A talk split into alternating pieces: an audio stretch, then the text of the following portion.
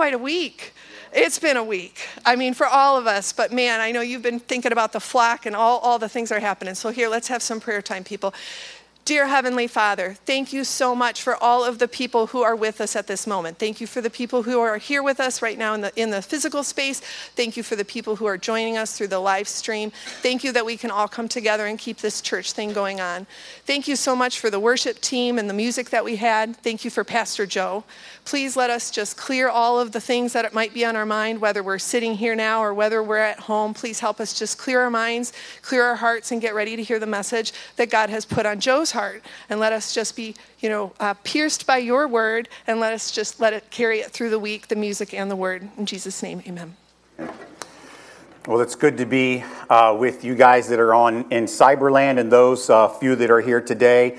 Just so everybody knows, we are practicing uh, social distancing just like we are told to uh, by the authorities and by people in the medical profession that I'm friends with. So we're sitting far apart. We've got Purell every other inch in this building. Everybody's got a, a sanitary wipe in their hand. We're ready to roll. But um, it's good to be worshiping with everyone today. Um, we're continuing with our series on the Gospel of Mark. I thought, do we preach a different message?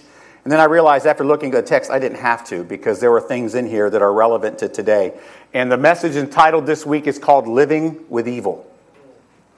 So, dealing uh, with the reality of evil in this world is, frankly, much like what we have been facing this week with the COVID 19. It's the last several weeks, actually.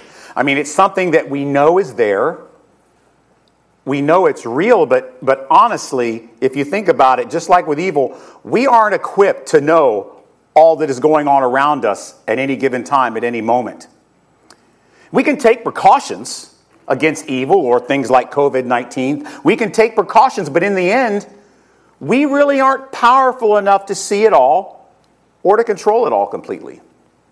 And this degree of uncertainty is what causes the unrest and anxiety, not just with things like COVID 19, but with evil in general. But then there's the other side of living with evil that I think is even worse. It's when we develop a sense of ease and comfort and familiarity with evil.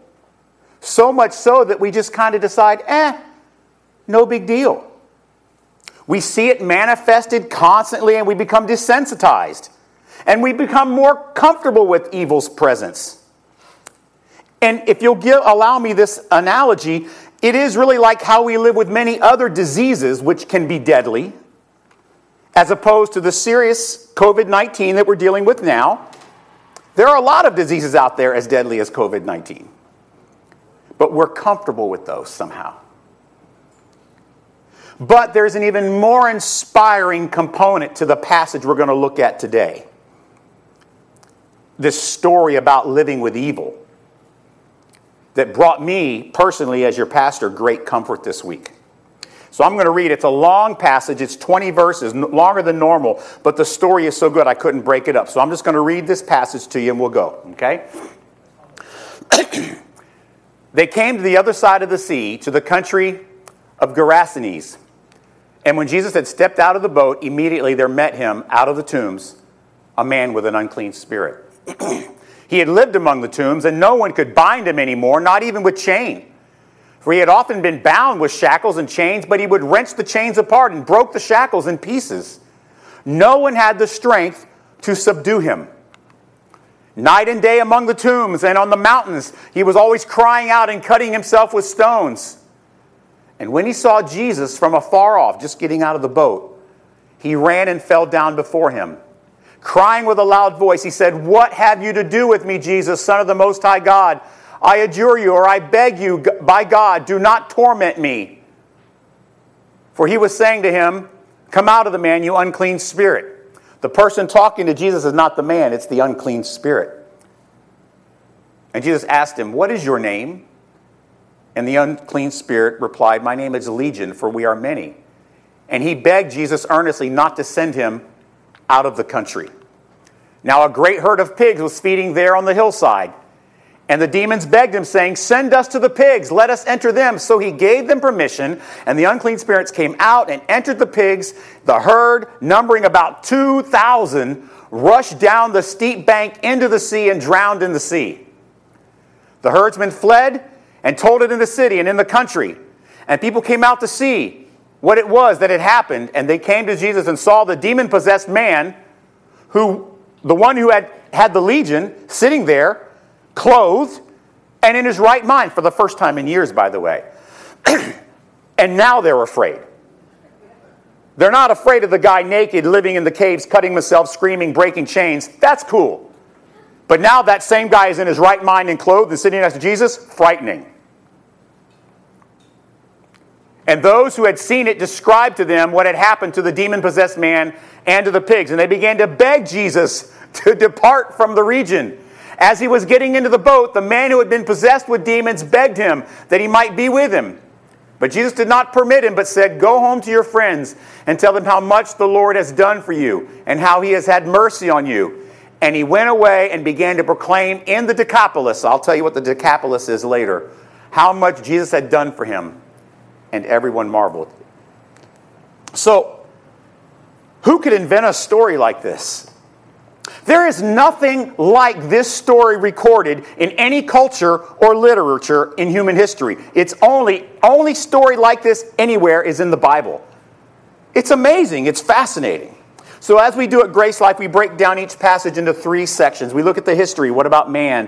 What did he do and why and how did he do it? Then we look at the spiritual, what about God? What does he do and why and how does he do it? And then and only then can you look at the personal, but what about me? What am I supposed to do? And how do I do it? Let's look at the history of this. I want to talk about a hard day's night. So the story takes place in another country called Gerasenes or uh, Gadarenes, depending on where you read it, a couple different names. It's named after its biggest city, Gerasa or, Gadara, depending. It goes by both names. But they're not in the biggest city. They're in a little known village called Gergesa, which not many people, even at that time, would know about. Kind of like, you know, Northport. Don't be mad. so instead, he refers to the great country, the bigger name of the country, instead of the little village. It'd be like referring to somebody who lives in Sarasota or Bradenton as being from Florida. That's kind of what he's doing here. And after this incredibly long day, remember what had just happened. That day, he'd been teaching on the boat. He had gotten up in the morning, he'd gotten away from the crowd, he'd gotten to the shore, he's preaching on the boat about the kingdom. In chapter 4, we went through all of that.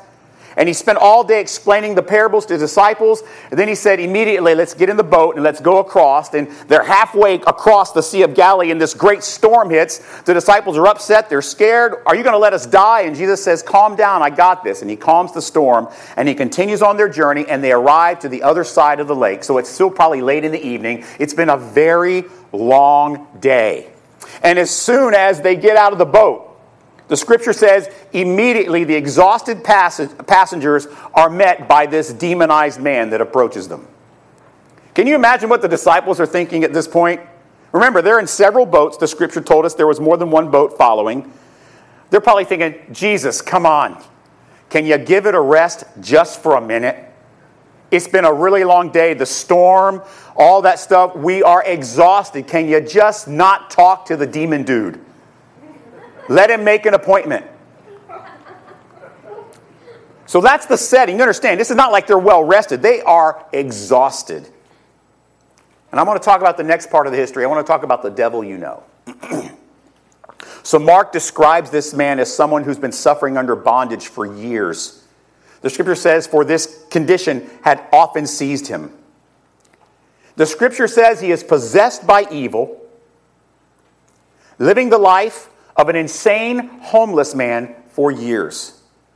Now, the Greek implies that demon possessed means influenced by evil. Many levels to this. Like uh, you would say that serial killers are influenced by evil. People like Hitler and his crew were certainly influenced by evil. Even for someone who serves money and success over family and people, they would be influenced by evil or demonized. But to go further, this guy lives in the tombs, which in this region would have been carved out of the hillside. It's literally like caves. It's a pretty amazing thing. And for years, people in the nearby village tried to restrain him with chains, crying out from the tombs, no big deal. They've accepted his daily screaming from the graveyard. How many of y'all would be okay with that? What's that noise? Oh, it's the crazy guy in the graveyard. Don't worry about it. He's been doing this for years. It's no big deal. He's literally naked, self mutilating himself with stones, breaking chains, screaming all day long. Don't worry about it. Everyone in the area knows who this guy is. They just accepted it. They lived with his screams from the tombs. They were all very comfortable. It is literally the devil you know kind of a situation but it's still the devil. but they know this one. Then I want to talk about this other thing we find out. There are some scared demons in this story. The demons know why Jesus is there. And as the man runs to Jesus, I don't know if the man was running of his own will or the demons made him run. I'm not sure. But I know this as soon as the man gets to Jesus and falls at his feet, the demons display absolute abject panic. They are in total fear of Jesus our Lord, recognizing his power, they recognize his authority over them, and as the man approaches Jesus, Jesus knows what's going on. And he addresses it directly, talking to the demons. And it's amazing, right there in total submission. He asks their name, which they say is legion. And just to give you an idea, it's not one demon he's dealing with, it's legion. A legion would have been about 5,000 Roman soldiers. And these many demons are begging for mercy. They are frightened that Jesus has changed the timetable of their demise. Please, they say, don't send us to the abyss yet. It is not our time. And we see what this time will look like in Revelations chapter 21 to 3.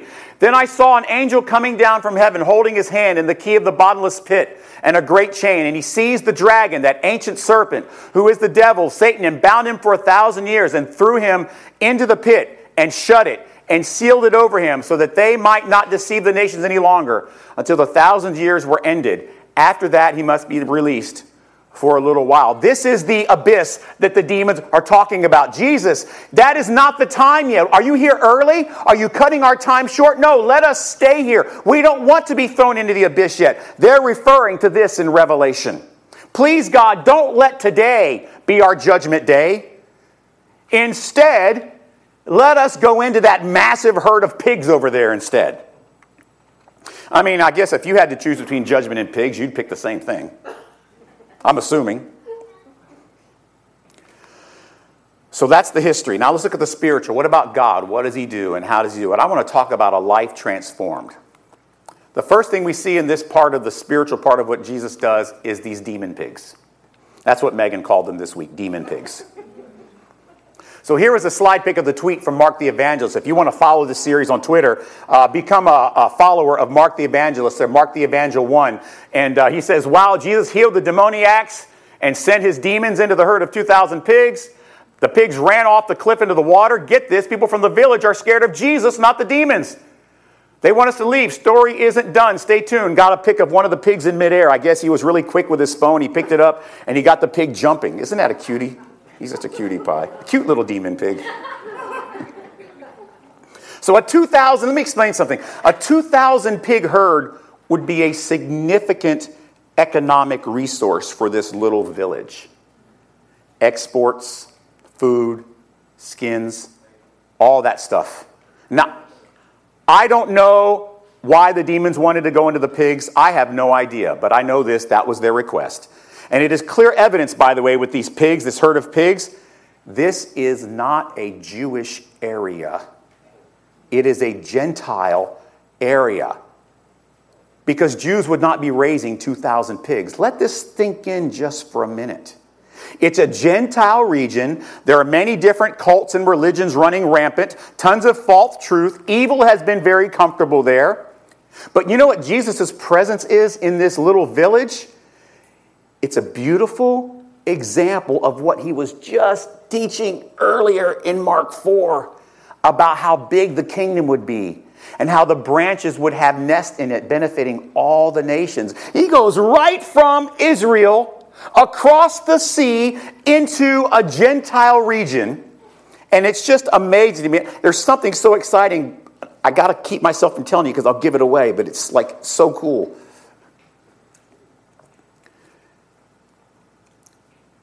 But I see this presence of Jesus in this place, but then it's reacted to with by anger and fear with the people in the village. The pigs immediately go nuts. They run as a herd off a cliff into the Sea of Galilee. The pig shepherds witness all of this. They're probably afraid, right? Afraid of not only just Jesus, but the people that own these pigs are going to kill us. They run into town and they tell everyone what just happened to the pigs what happened to the demonized man? People see money going down the drain, a very costly rescue of this poor soul that nobody even cared about. This herd of pigs would be worth millions of dollars today, just so you understand the perspective. But also, there's this display of his raw power that has unnerved them. Jesus' incredible display is frightening for those who would not follow him.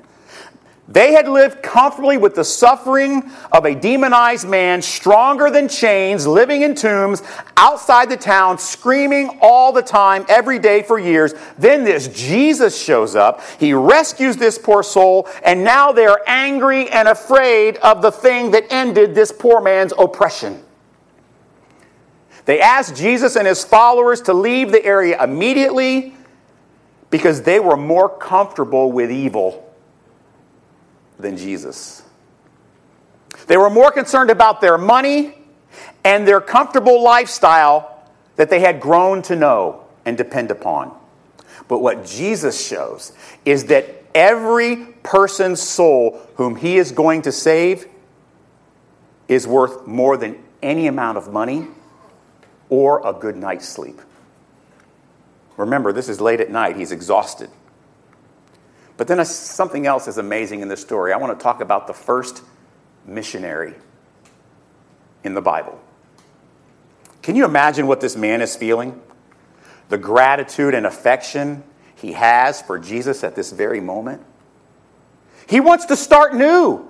He wants to leave this place with so many memories of horrible pain. He just says, Jesus, I want to go wherever you go. And Jesus is getting in the boat because they've asked to leave. So they're getting back in the boat. I guess they're going back across the sea. I don't know. And the guy's getting in the boat, and, and Jesus says, No, stop. You need to stay here. I have other plans for you. I want you to go, and I want you to tell everyone in the regions and the towns what I have done for you.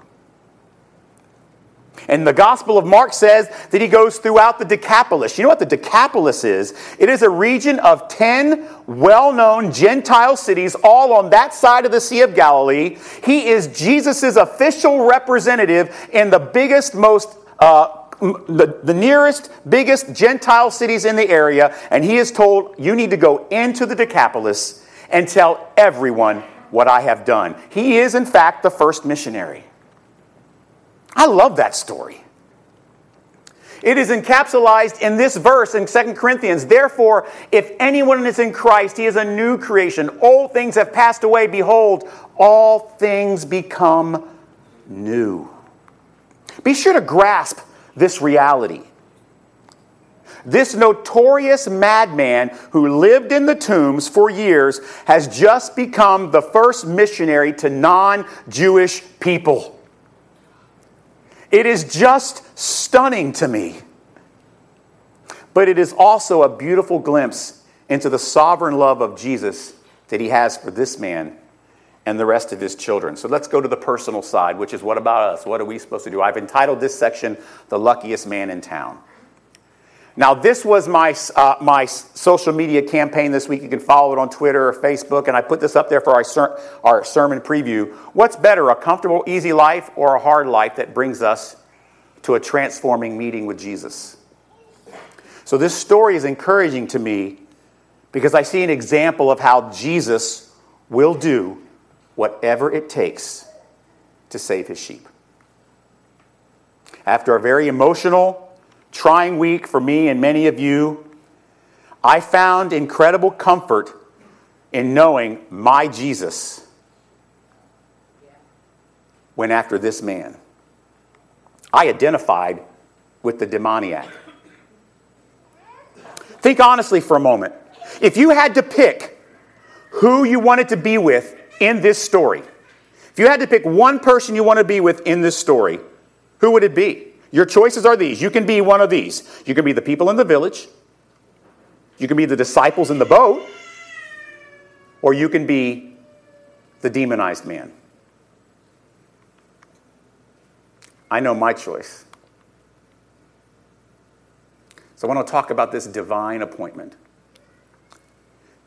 To me, there's a lot of miracles that Jesus does in the Bible, but this one is the most incredible of Jesus' ministry outside of the resurrection. I mean, just imagine the scene, what this man is feeling. Yes, Jesus was tired. Yes, it's been a long day. But Jesus always has an agenda. It is his Father's agenda. See, Jesus knew when he got into the boat on the other side of the sea that he was going across to have this particular interaction with this man. He wasn't surprised. That is the whole reason he wanted to get. He said, let's immediately get in the boat and go. That's why. At the end of the day, all the preaching, he had one more job to do. He le- get this now, just there's a crowd of tens of thousands on the shore wanting anything and everything they can get from Jesus. They want him to heal him, they want him to uh, preach him, they want to follow all these things. He leaves a crowd of tens of thousands of people to go across the lake for one Gentile madman living in caves. Crosses the sea in a storm to throw seed on good soil nobody even knew existed. Remember, he just preached about the parable of the sower and the seed, about how he puts it on all different types of soil and nothing happens, but on good soil it grows and gives fruit a thousandfold. Can you see how this guy is good soil? Jesus says, No, don't come with us. Go, go throw some seeds in the Decapolis, those 10 cities. Church, this is a Gentile demonized man. This was a ton of effort for this guy. But Jesus says, He is going to sow fruit for my kingdom. Look at this verse in Matthew. This explains what Jesus has done for this demonized man. You ready? This is the concept. What do you think? If a man has a hundred sheep and one of them has gone astray, does he not leave the 99 on the mountains and go in search of the one that went astray? Isn't that beautiful? And if he finds it, truly I say to you, he rejoices over it more than over the 99 that are on the other side of the lake that never went astray. So it is not the will of my Father who is in heaven that one of these little ones should perish. This is why this concept theologically in Matthew 18 and the story of the demonized man, this is a great example of why we as God's children can have complete rest, confidence, and trust in the sovereignty of our God and his work of salvation. Because that's what we have. We have a relentless, relentless Savior. So, after a life of bondage, pain, suffering, and seclusion, suddenly this man wouldn't trade places with anyone. No, I don't want to be a high priest. I know Jesus. No, I don't want to be a pig herdsman. I know Jesus. No, I don't want to be a mayor of any of your little Decapolis cities. I know Jesus. You know what he did for me? No, no, I've got a life now. Thank you very much.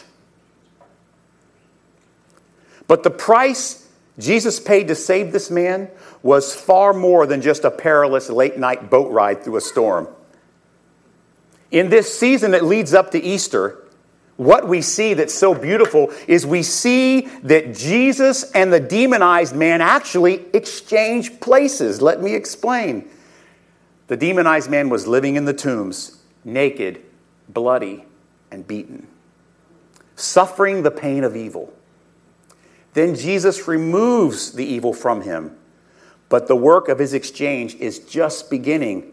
Later, we'll find out at the cross, Jesus is naked, bloody, beaten, suffering the pain of evil. And Jesus also ends up where? In the tomb. Man, I should have saved this one for Easter Sunday, maybe, huh?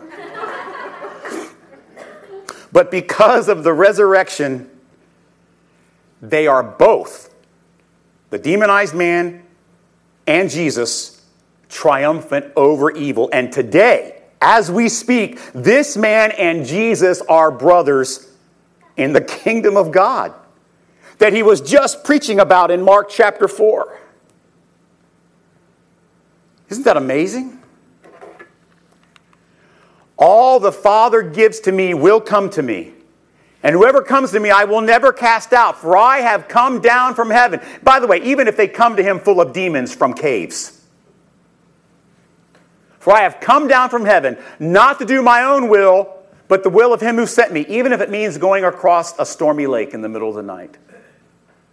And this is the will of him who sent me, that I should lose nothing of all that he has given me. And not even a legion of demons can stop me, but raise it up on the last day. Church, there is rampant evil in this world.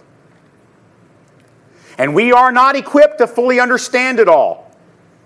How it works, how prevalent it is. This week, with what we're dealing with with COVID 19, is a great example of that. We aren't, able to able, we aren't even able to understand just how big a grip or impact evil has on our lives at any given moment.